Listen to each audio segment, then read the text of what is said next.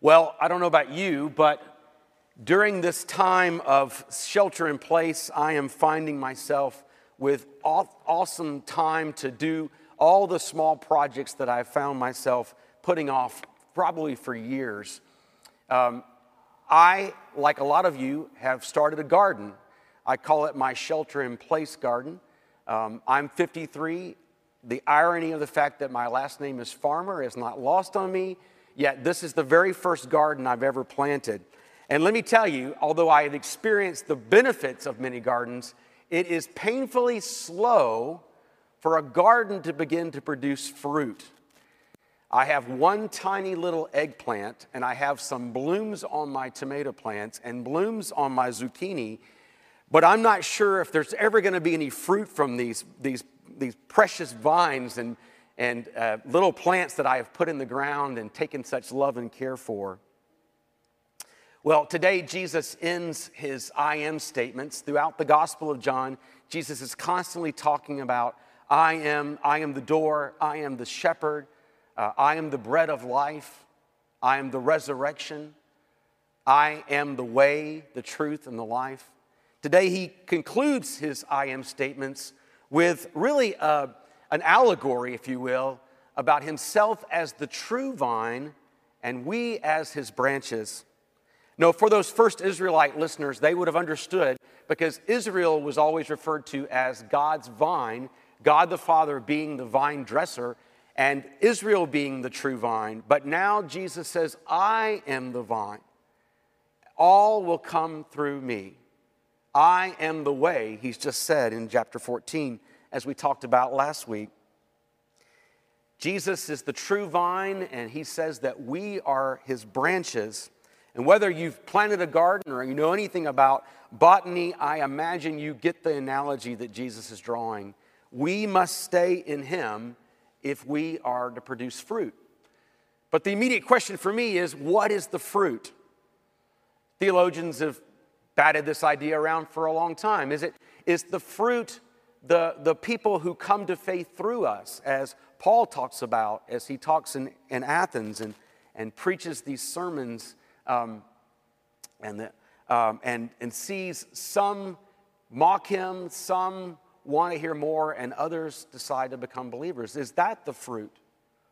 Or is the fruit what Peter is describing in his letter in 1 Peter that Andrew read a minute ago that, that we are in hardship to learn to be like God, to have to take on his character. Is that the fruit? Is it like the fruits of the Spirit that Paul talks about? Well, I think it's more fundamental than either uh, those who come to faith through us, in other words, our evangelism, or our own character, in other words, our own discipleship. I think it's much more fundamental a principle that Jesus is getting at. If you think about the plant life, the, the very life of the plant is dependent, the, the branch is dependent upon being in the vine, just like the branch of a tree to being in the, in, grounded in the trunk of the tree. And, and here Jesus is talking about what it means for us to be a part of Him, to actually manifest His very life to us. It's the, it's the evidence of the life of Jesus Himself, His Zoe life, His godlike life, His eternal life. That's, that's what Jesus is talking about. That's the fruit the evidence of the life of Jesus.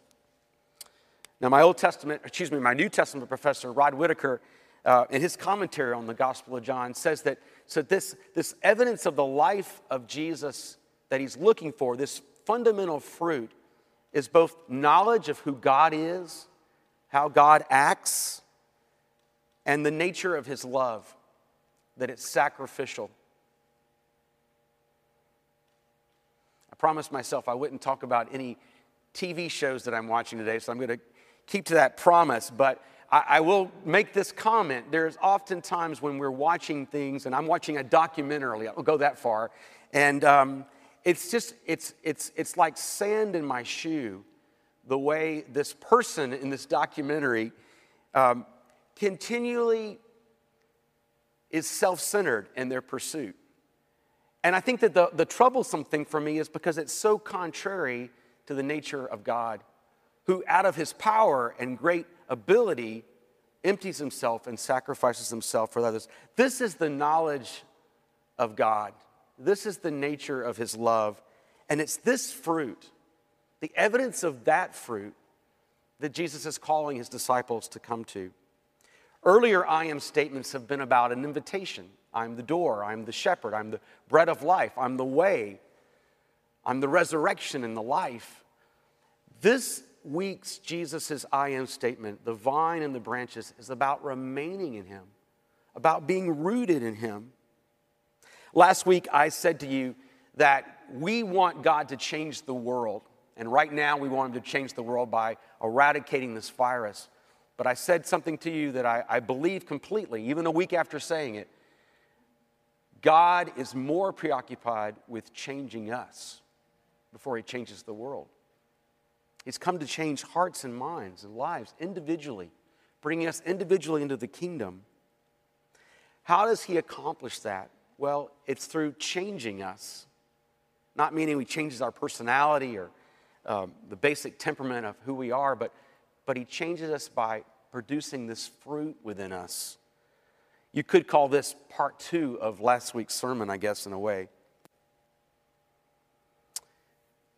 But the real emphasis in the passage, yes, it's on fruit, but more fundamentally, even beyond below the fruit, it's, it's Jesus' call that we would abide in him, that we would remain in him, that we would learn to be a part of him and what that means. And part of the angst of our spiritual lives, as well as the rest of our lives, is that we spend so much time focused on how to improve ourselves and what's wrong with us. And I think this is a part of the counter to what Jesus is calling us to. Abide in Him is to rest in Him, to be with Him. Now, Jesus makes three points with regard to this call that we might remain in Him, that we might abide in Him. It is the secret to us producing fruit. The first thing Jesus makes clear is that apart from me, you can do nothing. Now, you can, you can honestly, you can actually lead someone to Christ apart from Jesus. You can, you can do lots of good acts and works, and you can look very religious and very spiritual and all the things, but, but fundamentally, we can't display the life of God, the life of Jesus, this eternal life, unless we are in Him, unless we're dwelling in Him. That's what He says. Apart from me, you can do nothing. That's a hard lesson to learn. That we can spend lots of energy doing lots of activities, but if we're not doing it in Christ, if we're not doing it by abiding in Him, it's for nothing. Jesus, uh, rather, Paul says in 1 Corinthians chapter 13, though I speak in the tongues of men and angels, if I have not love, I'm just a clanging cymbal a resounding gong. I, ultimately, nothing is accomplished. Jesus says that we must learn to abide in him if we're to accomplish anything worth worthy of us, worthy of his life that he's given us. Well, the second lesson Jesus reminds us is that if we abide in him, there will be pruning. If there's evidence of the life of Jesus in us, we get pruned. And no one likes to be pruned. I don't know how a plant feels about it. I've never had a conversation with a plant, but I know human beings, and we don't like to be pruned. And yet, that's the very work the Lord is constantly doing in our lives. He's pruning us. The more we grow spiritually, the more we get pruned. Now, it's not that God is, is nitpicking, He's not, he's not ever uh, uh, this perfectionist father who we can never please. It's because he wants, to, he wants to allow his love to be manifest to an even greater degree from us. Last week, you know, the state began into phase one, and um, I ventured into the dry cleaner, one customer at a time, which is, I thought was pretty amazing. And I walked in to drop off my dry cleaning, and there before me were two women neither of them donning mask. My mouth dropped behind my mask, which I was wearing. And I, in my own way, said, Oh, and this is just my flesh, just being completely honest with you guys. I said, Oh, did your company not supply you with masks? Knowing that everybody and his brother is making masks in quantities that we can never wear all. I have myself a collection of four or five masks at home that I can choose from. It's becoming a fashion statement to which mask I wear a particular day. I knew they had masks, but in my own way, I was passively aggressively asking them about their mask. The woman from the back yelled out to me, Well, you know, they're not required for anyone, in a very harsh way. In that moment, there was pruning. But not where you think, because I didn't proceed to tell her why she should wear her mask and give her all of the medical evidence for why masks are important to fighting this pandemic. Rather, I just said, Well, you have a great day and be safe. And I walked out. And in that moment, I realized that the Lord was in the midst of pruning me. You see, there's nothing that I could have said that would have changed her heart because she doesn't know me from anybody. But what the Lord was doing in me was beginning to prune away my need to be right and my need to enforce the rules and my need, I don't know, maybe fundamentally just to be safer than her not wearing the mask. That's legitimate. I don't mean that it's not, but I want you to understand that when, the, when Jesus talks about the pruning in our lives, he's getting below the surface in our lives. He's looking at our motivations. We can do and say all the things that justify ourselves, and yet our hearts can be far from Him. We can be striving against Jesus rather than abiding in His love. Can I say to you that over the next few months, we're going to have lots of opportunities to be pruned by the Lord? I don't have to tell you how many different opinions there will be with regards to how fast or how slow we reopen, what we do, how we meet, how we don't meet, what actions people take, whether we turn the air conditioning on or don't turn the air conditioning on. All of those things are important conversations to have. But may I suggest to you that the Lord wants to do this ongoing pruning. If we remain in Him, if we are abiding in Him, if we're displaying the knowledge and the understanding of the love of God and the love of God in our, in our lives, then Jesus promises that He will prune us that we might manifest even greater love. Well, how is it that God prunes you? How is it He prunes me? Well, there's no real secret here. I think that mainly the Lord does it through three ways. First of all, by getting us to sit quietly before Him. Now, I know some of you are young parents, and anytime you sit down, there's a child in your lap or a child wanting something or a child doing something that you have to attend to. I completely get it. I can remember the Lord reminded me of a time where I went to visit my friend Billy in North Carolina, and I had some time alone with the Lord out on a rock overlooking the Nantahala River. And I thought, this is the most quality time I've had with God in five years. I had left my wife with the three children under the age of five back home. I get it. But the Lord calls us to abide in Him, to find even those fractions of moments to be still before Him, to sit with Him. It may mean getting up in the early in the morning. It may mean staying up late at night without turning on Netflix. But the Lord invites us to sit with Him. It's important for how we abide with Him. Secondly, being in the scriptures is how we abide in the Lord not only just to read them to say we've got them done or to get through the whole Bible, but to, to listen. What is God saying? What is He teaching me about His nature? What is He teaching me about my own nature? What is He asking me to do in response? It's another way that we abide in Christ, allowing the scriptures to convict us of where we need to change, what we need to repent from, where the Lord wants to prune us. And thirdly, by spending time with other Christians and how painful that part of this whole uh, virus quarantine is, right? That we can't be together, that we can't rub up against each other spiritually as sandpaper and challenge each other and give example to each other in our lives of how we're, we're living and um, how important it is to be around other Christians that we respect, that allow, we allow them to speak into our lives.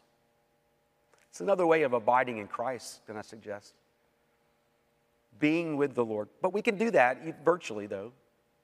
We can do that on Zoom. I do it every week with my covenant group on Thursday morning, reporting in where I've failed and where I've succeeded and what my hopes and fears are. And more importantly, listening to what they're saying and seeing if the Lord wants to speak a message to me through the way they say what's going on with them. Jesus calls us to abide in him, to remain in him. Ultimately, going down to verse 9, the third and final thing that Jesus says about abiding is that, that abiding in him is to abide in his love, to rest in his love. Bishop Todd Hunter said something on a, a, Zoom meditation a couple weeks ago that has just stuck with me. He said, Let the future wait on you. You choose, and it was just 30 minutes. You take this 30 minutes, let the future wait on you, and you just be here with the Lord and let Him speak into your life. How freeing that was to think about just remaining in the moment, letting whatever happened in 30 minutes happen in the future, being with the Lord in the present, and letting our mind and heart focus on His incredible love for us. A love that does not require performance, a love that is not nagging, a love that simply invites us into his presence. Now, I don't want to I don't want to deceive you and not cover all the scripture here. The, the other side of this is Jesus says that those who do not remain in him will be cast off. They'll be, they'll be gathered up and, and burned away as branches are burned in a, a brush fire. I don't believe this is a reference to the final judgment at all. I think this is just the, Jesus reminding us that if, we're, that if we, are, we refuse to abide in Him, we will shrivel up and become of uselessness, spiritually speaking. Jesus doesn't want that. He's not asking us to perform, He's asking us to abide in His love. He's asking us to, to preoccupy ourselves for, with, with who He is and His great love for us and the favor that He's put upon us. There's a part of me that is so frustrated. I think I've said this to you in the past. I want to be in New York City, you know, doing emergency relief. I want to be uh, working with, with those who are most affected by this disease. And yet, where does the Lord have me? He has me here in Gainesville, where we're not overwhelmed by the virus and where we're already in the midst of reopening. The Lord keeps reminding me of His incredible grace and that I don't need to try to earn it, but just receive it. Abide, Jesus says, in my love. That will result, Jesus says, in obeying His commandments. What are His commandments? To obey His Father and to love one another.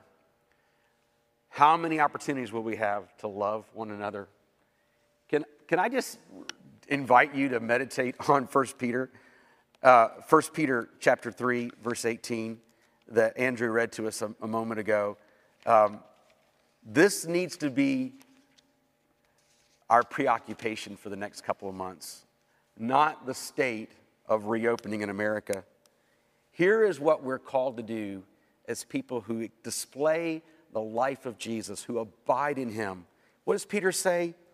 Verse 8 Finally, all of you, you believers, you who are in Christ, have unity in mind, sympathy, brotherly love, a tender heart, and a humble mind. Do not repay evil for evil or reviling for reviling there's a lot of reviling going on with social media. But to the contrary, bless, Peter says. For to this you were called, that you may obtain the blessing.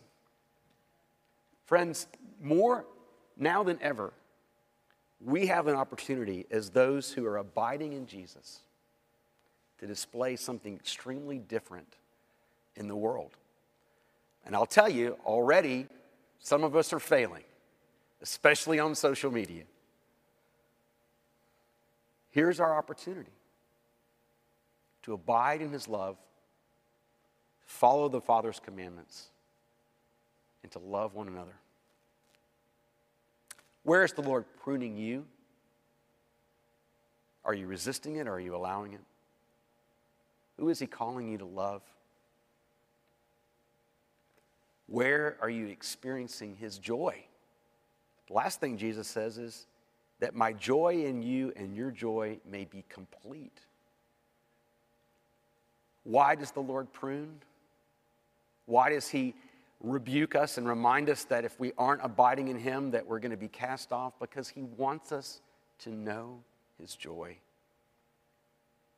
The joy that he alone can give. Love the story of Mary and Martha. And the Gospel of Luke, the version that Luke tells, Martha is running around doing many things, trying to get ready for dinner and all the activities. You know the story very well. And where is Mary? She's at the feet of Jesus.